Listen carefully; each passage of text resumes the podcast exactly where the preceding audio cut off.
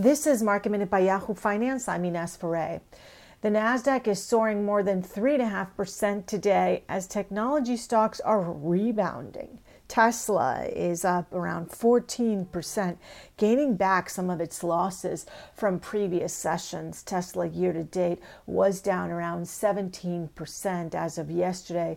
Today, it's in green territory as most of technology stocks are gaining. The treasury yield is retreating a bit. Stitch Fix is under pressure, down more than 25% after missing analyst revenue expectations with the company saying that shipping delays created a backlog for consumers. And taking a look at Dick's Sporting Good, that stock is down today, despite the company beating on estimates for the top and the bottom lines for its latest quarter. For more market minute news, head to yahoofinance.com.